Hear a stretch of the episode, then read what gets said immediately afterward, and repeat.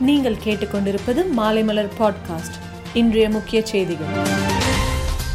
தமிழக முதலமைச்சர் மு ஸ்டாலின் சென்னை சென்ட்ரல் கத்திப்பரா போரூர் ஆகிய இடங்களில் நடைபெற்று வரும் இரண்டாம் கட்ட மெட்ரோ ரயில் பணிகளை ஆய்வு செய்தார். இந்திய விமானப்படையின் எண்பத்தி ஒன்பதாவது தினம் இன்று கொண்டாடப்பட்டு வரும் நிலையில் பிரதமர் மோடி ஜனாதிபதி உள்துறை அமைச்சர் ராஜ்நாத் சிங் ஆகியோர் வீரர்களுக்கு வாழ்த்து தெரிவித்தனர். அருணாச்சல பிரதேச மாநில எல்லைப் பகுதியில் கடந்த வாரம் சீன வீரர்கள் அத்துமீற முயன்ற நிலையில் இந்திய வீரர்கள் அவர்களின் முயற்சியை தடுத்து நிறுத்தியுள்ளனர். போதைப்பொருள் விருந்து நிகழ்ச்சியில் கலந்து கொண்ட விவகாரத்தில் கைது செய்யப்பட்ட ஷாருக்கான் மகன் ஆர்யான் கானுக்கு பதினாலு நாள் நீதிமன்ற காவல் விதிக்கப்பட்டுள்ள நிலையில் இன்று ஜாமீன் மனு மீதான விசாரணை நடைபெறுகிறது.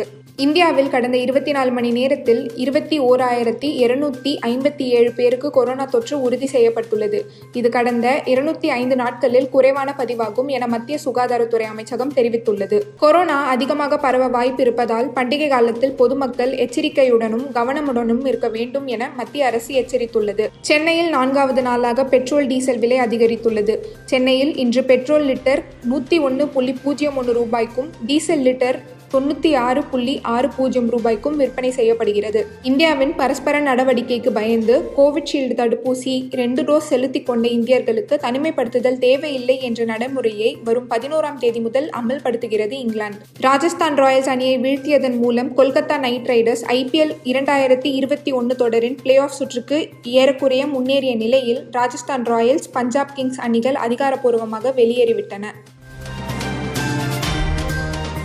மேலும் செய்திகளுக்கு மாலைமலர் டாட் காமை பாருங்கள்.